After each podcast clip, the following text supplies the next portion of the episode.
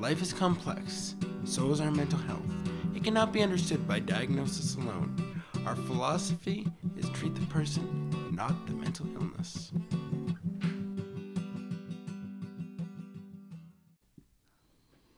Hello, everyone, and welcome to another edition of Humanizing Mental Health.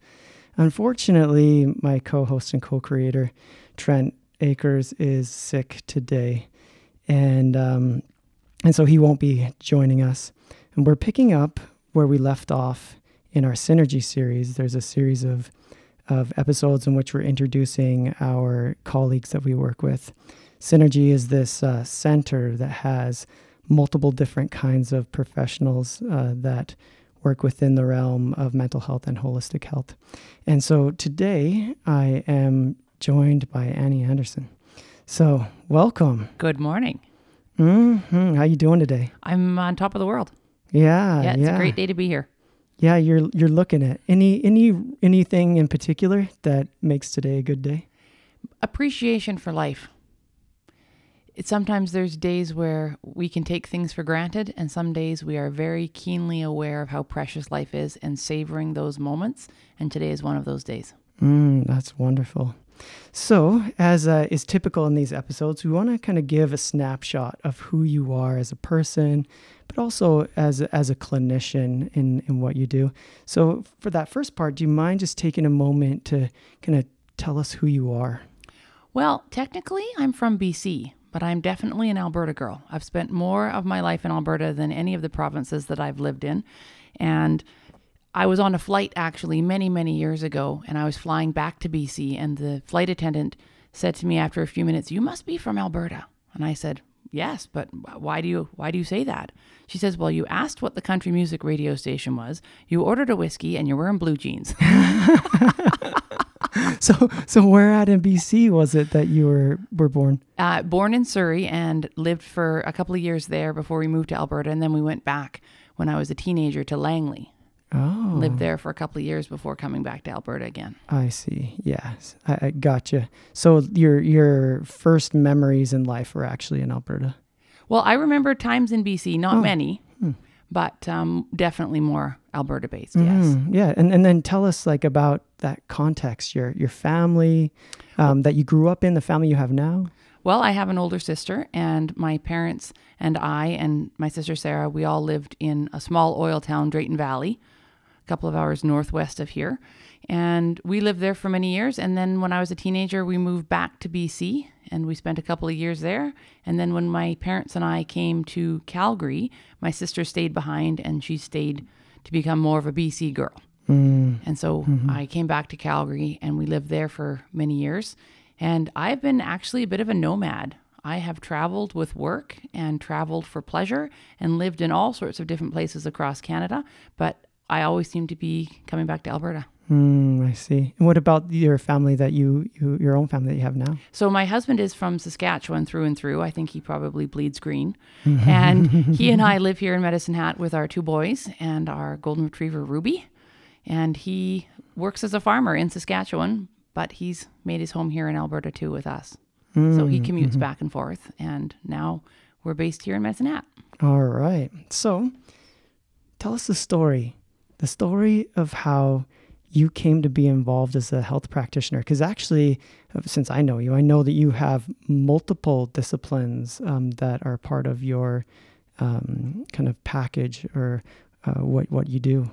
Well, when I was uh, a young twenty something, I really found value in massages. I once I got turned on to how relaxing a massage was, I thought, this is great. And I would go for a lot of them.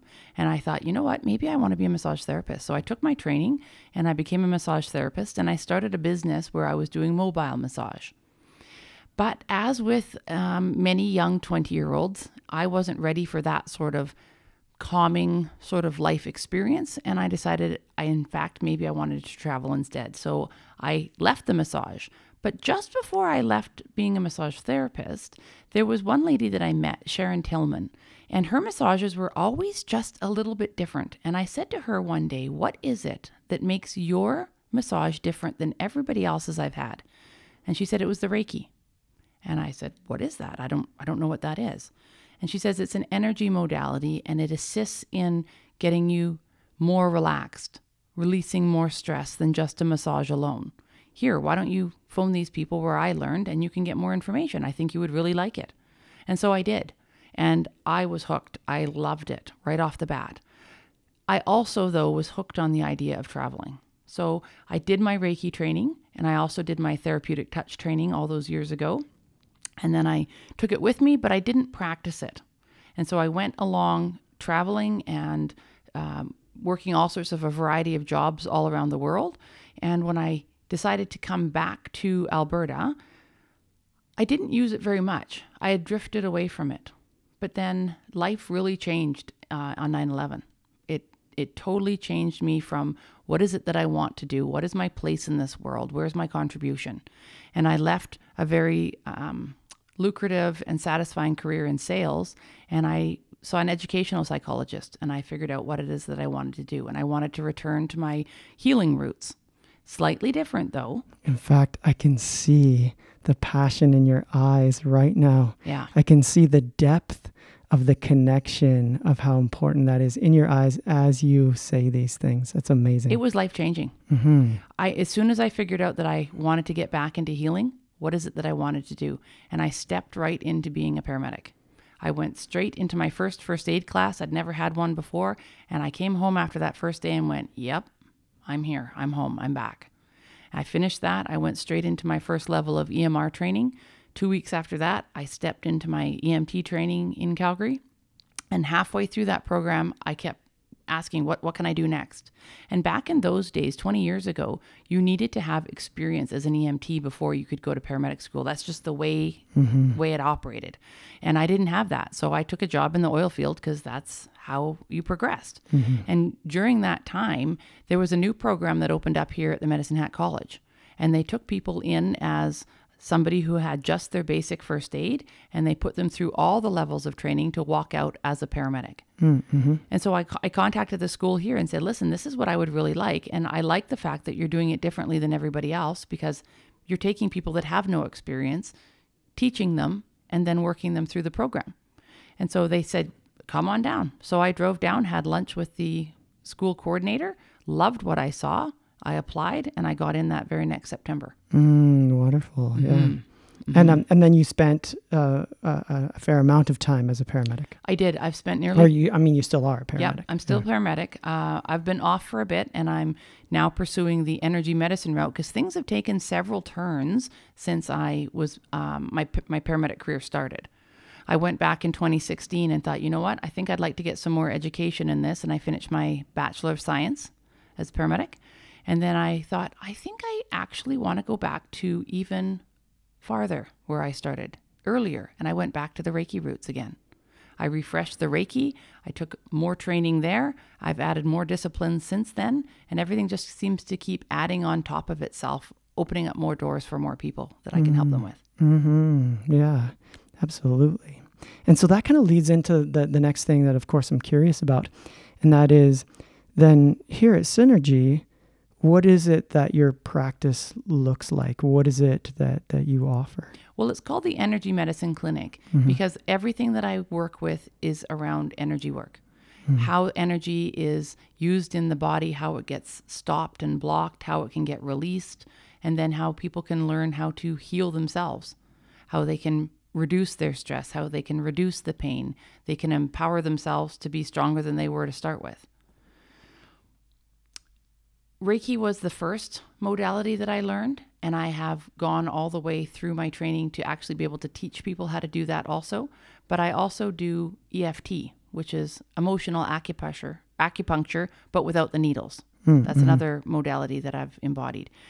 I've also in, uh, adopted bioresonance, which is a way to measure the frequencies in your body and see which ones are out of balance, and then create a balancing remedy that people can use to bring themselves back to balance. Mm-hmm. But I decided a couple of years ago that I actually wanted to go back to school again, and I'm currently pursuing my PhD to be a doctor of natural and integrative medicine. So I can take the best of both worlds that I have come to know throughout all these last two decades. Hmm And the uh, the additional interventions you'll be able to do with that training, what what does that look like? Oh, there's lots. There's aromatherapy, there's auriculotherapy, there's hormone hormonal toxicology. I don't know that. Ah, it's using your ears. Oh, hmm It's it's tapping into you know how you have um, your feet, all the different parts of your feet connect with all Yeah. the different parts M- of your body. It's the same thing with your, body ears. with your feet. Yeah. hmm A much smaller map. Yeah, My a much ear- smaller map. I, I mean, I got little ears, so it's gonna be like, um, you know what? Maybe we're not using your ears. Maybe we're gonna use your feet, An elephant might be easier to work on than a human. right? Hmm. Sounds like a research piece. Yeah. Yes. Yeah, that's uh, that's very interesting. And I, I interrupted you. You, uh, I don't even remember the word you said that describes that. Actually. Auriculotherapy. Auriculo. yes. Yeah, that's that's a mouthful. It is. So- It is. so- And, and and you were saying some of the other methodologies. So there'll there'll be uh, blood analysis. There'll be, um, oh jeepers, I'm stumbling because I haven't learned them all yet. There's so many more things in the pipe still to come that I'm excited about that I haven't taken yet. But it's great because it's all based in quantum physics and quantum healing and being able to empower people to do what they need to do to be able to heal from the inside out. hmm Now, while um, there there may be, and there often is, actually a, a really big um, kind of spiritual overlap. Um, anyone that gets deep into physics, actually into um, some of the very um, complex physics, um, it almost seems like maybe you're using different words um, to describe the same sort of thing that someone is uh, describing in spirituality. But uh, but you're you're really referring to a scientific foundation Yes. um, that is, is about physics um, in that energy work. Yes. It's it's interesting trying to explain it. It's very easy for it to be explained and you can understand it. But then to be able to try and explain what you've learned to somebody else can feel a little intimidating because there is so much science to it, but it all makes so much sense. It's fascinating. It's one of the most fascinating things I've studied is this quantum physics. hmm Yeah. So that kind of pulls me to my, my last question. And that is um, if, if you were to have just one message that you would want to share that you think would make a difference for people, something simple, what, uh, w- what would it be? They need to realize they are more powerful than they give themselves credit for. They are much stronger and much more able to do the things that they don't necessarily believe that they can do. They just haven't been shown how. Hmm. Can I can I ask you one follow up question with that? Yes. I I can see the conviction in your eyes that you believe this to be true. I'm actually wondering how you came to know this to be true. I've done it myself. I have skin in the game. One of the things that motivates me to learn this and to be able to show this to other people is I have seen the physical changes in myself from suboptimal moving towards optimal health. I've physically seen the changes. I have the measurements that show it in my heart, and I have stopped wearing glasses since I started doing this. And I understand that most people might not believe they can do it, but they just haven't been shown how. Wow. You know, um, I'm really hearkening back to uh, to something that, um, and the listeners probably almost get sick of me mentioning Gabor Mate, um, but something that was in his latest book that really resonates with what you're saying, and that is this idea that healing is possible. Like from some things that we think are just foundationally biologically set and not not necessarily actually healing is possible even for some things that are um, someone might have given up on a long time ago Well, Dr. Bruce Lipton and Dr. Joe Dispenza, they speak to that and they have amazing stories. And I absolutely buy into it. And I've seen it physically happen for myself. And I've seen some of the stories that other people have done. And it's inspirational. hmm well that is amazing and I, and I really would like to pull that together that notion that you're saying that you're more powerful than what you think that you have ability to influence um, your health in a way that maybe you don't believe because of a society that has taught us that we can't and Yes.